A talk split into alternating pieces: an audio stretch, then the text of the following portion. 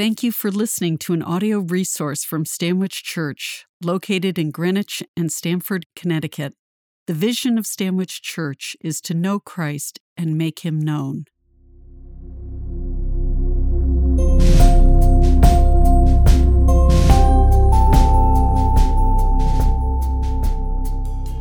The gospel lesson for today is from Matthew chapter 28, verses 1 to 10. This can be found on page 992 of your Pew Bible. Two female disciples visit the tomb where Jesus was buried and find an angel there who shows them that it's empty. As they rush to tell the rest of the disciples, they encounter the risen Christ on the way. A reading from Matthew chapter 28, beginning with the first verse. Now, after the Sabbath, towards the dawn of the first day of the week, Mary Magdalene and the other Mary went to see the tomb. And behold, there was a great earthquake, for an angel of the Lord descended from heaven and came and rolled back the stone and sat on it. His appearance was like lightning, and his clothing white as snow. And for fear of him, the guards trembled and became like dead men. But the angel said to the women, Do not be afraid, for I know that you see Jesus who was crucified. He is not here, for he has risen, as he said. Come, see the place where he lay. Then go quickly and tell his disciples that he has risen from the dead, and behold, he is going before you to Galilee. There you will see him. See, I have told you. So they departed quickly from the tomb with fear and great joy, and ran to tell his disciples. And behold, Jesus met them and said, Greetings. And they came up and took hold of his feet and worshiped him. Then Jesus said to them, Do not be afraid. Go and tell my brothers to go to Galilee, and there they will see me. May God add his blessing to the reading of his holy word.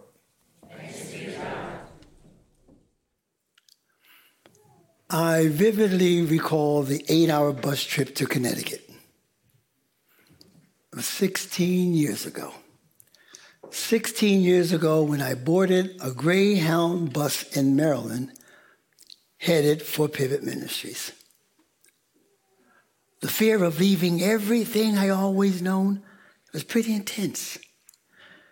The uncertainty was even more the so.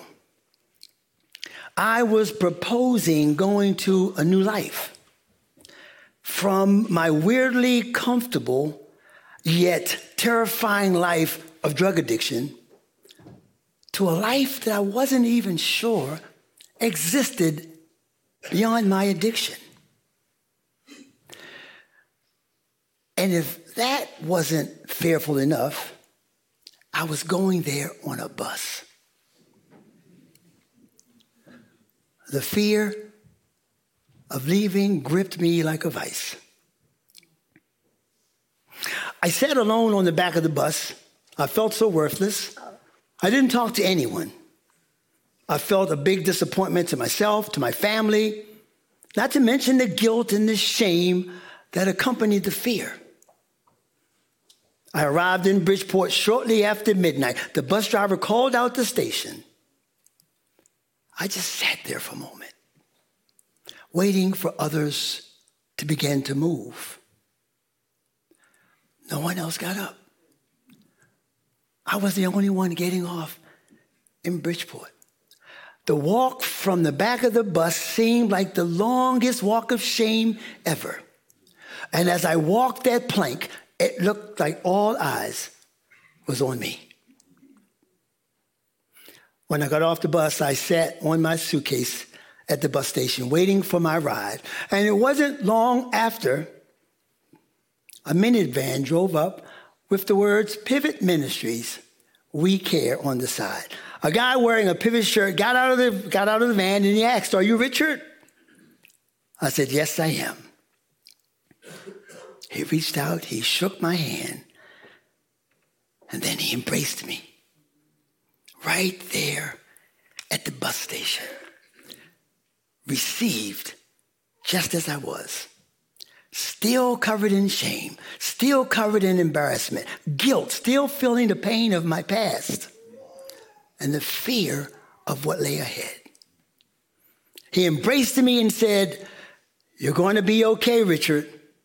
Weeping may endure for the night, but joy comes in the morning. Weeping may endure for a night, but joy comes in the morning. In our text this morning, we see Mary Magdalene and the other Mary on a similar journey, one of fear and one of uncertainty. We're told they're on their way to see the tomb of Jesus. I can imagine that this was a fearful trip as they headed to the tomb on that one sorrowful morning. They could have probably used those assuring words that I heard from the pivot staff Weeping may endure for a night, but joy comes in the morning. Well, saints, when they arrive at the tomb, they receive something even better. They encounter an angel, somewhat like the pivot staff. And the angel tells them, Do not be afraid, for I know that you seek Jesus who was crucified. He is not here, he is risen. And then they see the empty tomb, and later they see the resurrected Christ himself. Hallelujah. He is risen. He is risen indeed. Saints, this morning, I have so many reasons to be thankful. I am deeply, deeply grateful for my own resurrection in Jesus through Pivot Ministries. Just like those women at the tomb, I thought all was lost. I was lost. But joy finally found me in the morning, saints. And on this Thanksgiving Sunday, today's scripture calls us to thankfulness. It calls us to gratefulness and to discover anew the joy of Jesus' resurrection. Now, as I look at the text, I see three reasons. Three reasons to be thankful for the resurrection. Three reasons to be thankful for the risen Christ. Friends, despite our fears, despite our challenges, despite our circumstances, our doubts, even despite ourselves, we can be thankful today. We can be thankful for the power of the risen Christ. We can be thankful for the joy of the risen Christ. And we can be thankful for the hope of the risen Christ. Friends, we can be thankful for the power, the joy, and the hope of the risen Christ. Let us take a look at our first reason to be thankful the power of the risen Christ. Follow along with me as I read verses 1 through 4. Now, after the Sabbath, toward the dawn of the first day of the week, Mary Magdalene and the other Mary went to see the tomb. And behold, there was a great earthquake, for an angel of the Lord descended from heaven and came and rolled back the stone and sat on it.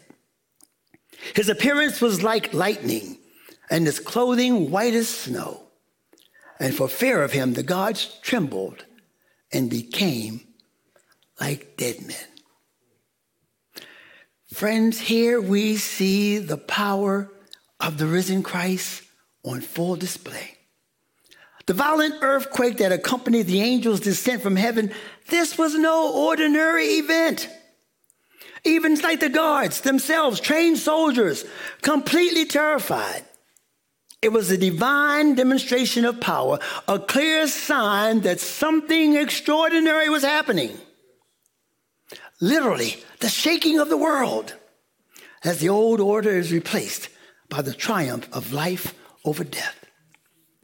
The rolled back stone demonstrates the power of Jesus' resurrection to overcome any barrier, any obstacle that separates humanity from God. Friends, we are no longer separated from God. the stone was rolled away. Not even a boulder could contain the power of the resurrection. And by the way, about that boulder, about that stone, the stone wasn't rolled away to let Jesus out of the tomb, saints. The stone was rolled away so Mary could go in so she could see what had come to pass. Amen.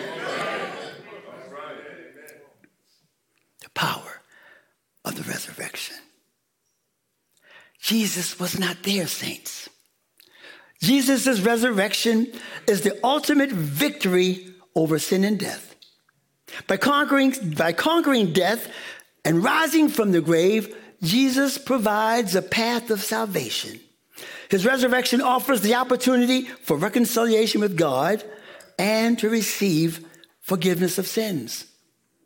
Salvation is now inaccessible to anyone who believes in him and accepts the gift of salvation through faith. Power of the risen Christ. And as we go on, next we see how the angel's message to the women further underscores the power of the risen Christ. Read along with me, verses 5 and 6. But the angel said to the women, Do not be afraid, for I know that you seek Jesus who was crucified. He is not here, for he has risen as he said. As he said. Now, the Message Bible states this more emphatically. The Message Bible reads, For he has risen just as he said. Just as he said, he has risen. Jesus predicted his death and resurrection on several occasions. And now, saints, it's happened. Just as he said. There is power in his word. There is power in his promises. Friends, when Jesus speaks, things happen. His words are not empty promises or idle threats. They're powerful. They're effective. They bring about change. The resurrection power of God's word, it brings us from spiritual death to eternal life. From sinful to forgiven, from condemned to redeemed. It heals, it encourages, it transforms. The men at Pivot, we read and we study the Word of God every single day. Amen? Amen? It's the power of His Word that brings assurance to a man who's seeking new life, just as it did with me. It gave me transformative peace in my spirit that assured me it's going to be okay. Weeping that has endured for the night, it's the power that brings joy in that next morning. And that brings me to our second reason to be thankful the joy of the risen Christ. Follow along with me, if you will, verses 7 through 8. Then go quickly and tell his disciples that he has risen from the dead, and behold, he is going before you to Galilee. There you will see him. See, I have told you. So they departed quickly from the tomb with fear and great joy and ran to tell his disciples. So the women, they take this fearful trip to the tomb.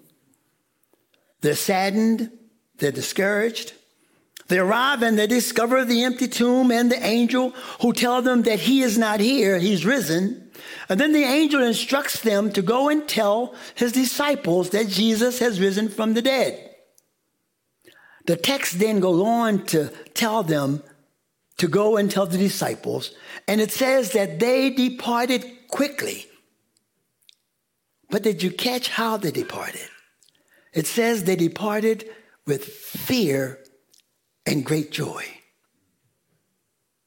Fear and great joy. Now, I have to admit, when I read that phrase, fear and great joy, I became really curious. How does one feel fear and great joy at the same time? Is that even possible?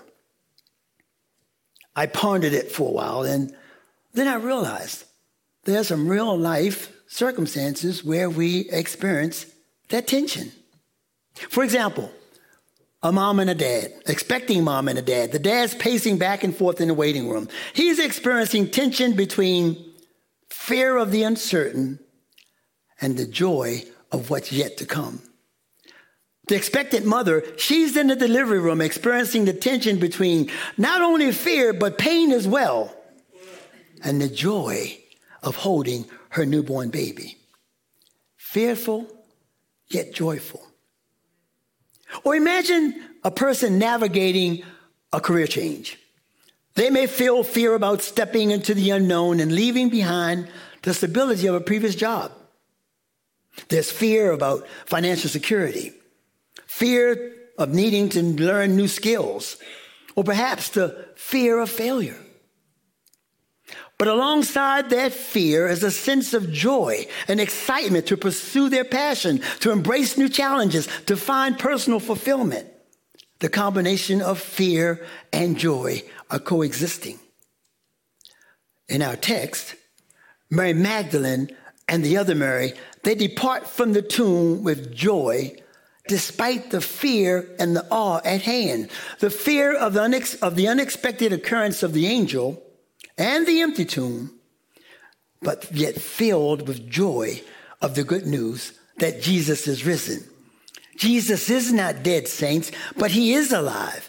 And in our Christian experience, that same joy of the risen Christ is ours to experience.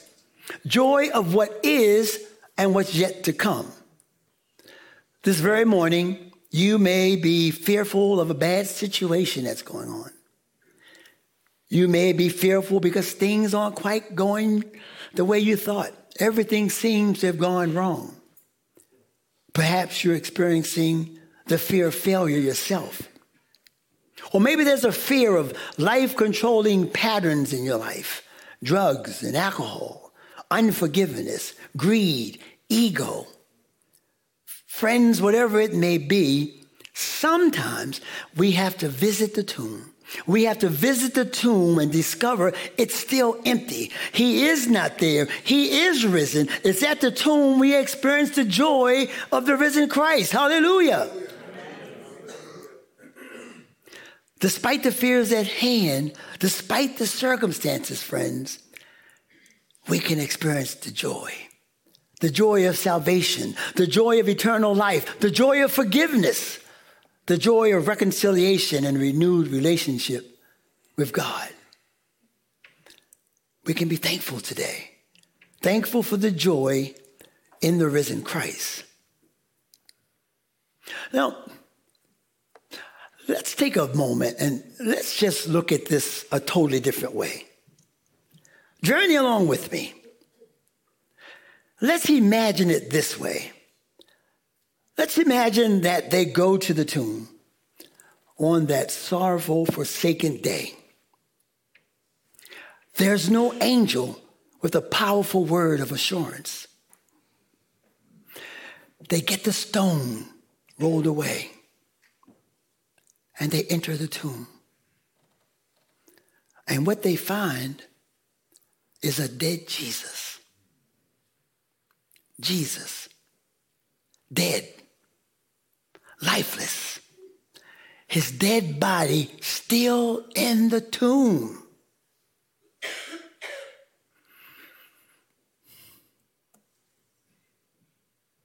Dead. He promised eternal life. He gave us hope. We all loved him.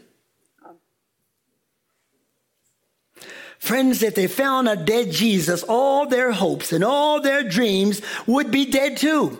There is no hope, there is no joy. The one they loved is gone. Oh, but thanks be to God, friends. They didn't find a body. Instead, they found something bewildering and joyful an angel whose word encouraged them, and the tomb with no body. The tomb was empty. He had risen, and this filled them with joy. Friends, the empty tomb fills us with joy, even still today. there is joy. There is joy in the risen Christ. I recall again the night I came to Pivot and how joy filled me in the morning. I shared earlier that that night I came into Pivot, I was really full of fear. But my greatest fear that night wasn't my uncertainty of my distant future, but rather it was the dread of what was sure to happen in the hours to come. You see, at this point in my addiction, 23 years, mind you, I was so consumed by darkness. I was such a slave to drugs. When I didn't use drugs in two or three days, I would experience the most horrific nightmares. Nightmares full of rage, purely demonic, full of violence. It was like clockwork. No drugs, nightmares. No drugs, nightmares. Tonight would surely be a night to see. So my biggest fear was the hours ahead. What would the guys think of me? Would I hurt anyone? Would I get hurt? I simply just decided I'd stay up all night long. That would at least fix it for that night. The staff completed my intake papers, and then they offered to pray for me. Three of them stood around me, they laid hands on me, and they began to pray for me. And I have to admit, they prayed like I never heard prayer before. They were using words like resurrection power and break the chains of darkness and words of deliverance. It's pretty intense. Afterwards, they asked how I felt, and I said, okay. But truthfully, I felt the same fear that there would be a show tonight. So I went to bed that night with the intent of staying up all night long. Well, friends, that night, I did fall asleep. And I remember opening my eyes and feeling a stillness in the air. I wasn't quite sure how long I'd been asleep or even how late it was. But I do recall turning to look out the window, and there was the familiar blue of sunrise. But that scared me as well because you see, daybreak was a prompt for me to go and get high again. But I quickly recognized the urge wasn't there. Friends, something happened that night. I made it through that night without having one of those insane nightmares. And I recall just lying there and tears of joy running down my cheeks. Saints, it's now been 16 years nightmare free.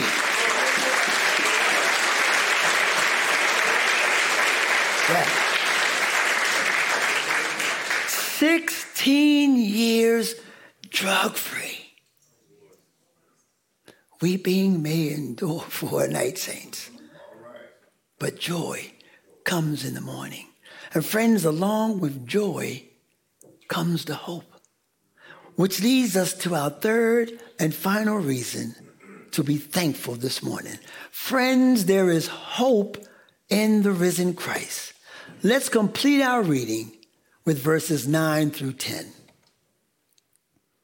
And behold, Jesus met them and said, Greetings.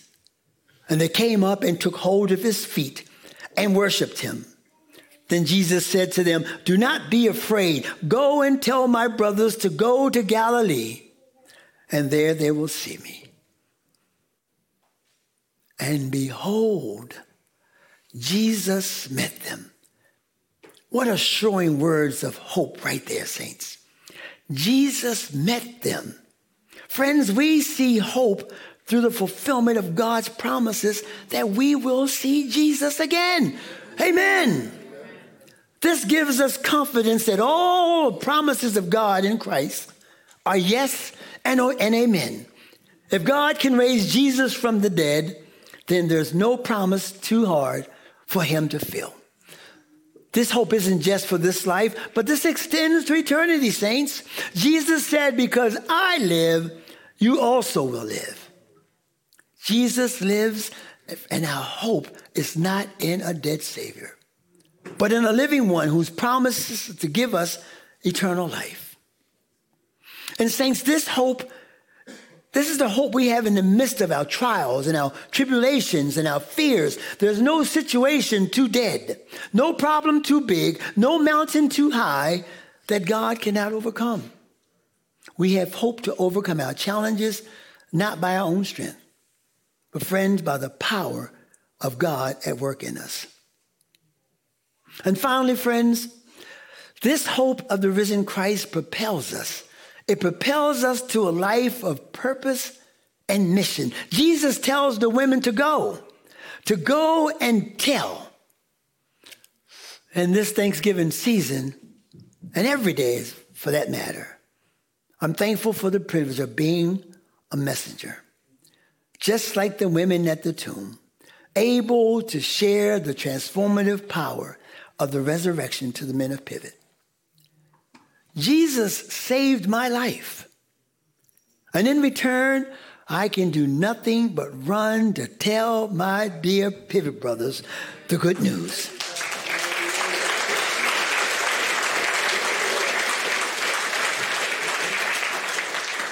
Now, the privilege that I have now is to see the power and the joy and the hope at work in their lives, just like it is in mine. But, saints, there's even a bigger joy today, a bigger hope that we can hold on to. The really, really good news is that the power and the joy and the hope, it remains available to every one of us. It was planned that way all along for Jesus to come to this world, die on a cross, raise up again, so that the power and the joy and the hope of his resurrection will be ours. He is risen. He is risen indeed, saints. Receive his power, receive his joy, receive his hope, and give thanks today. Amen.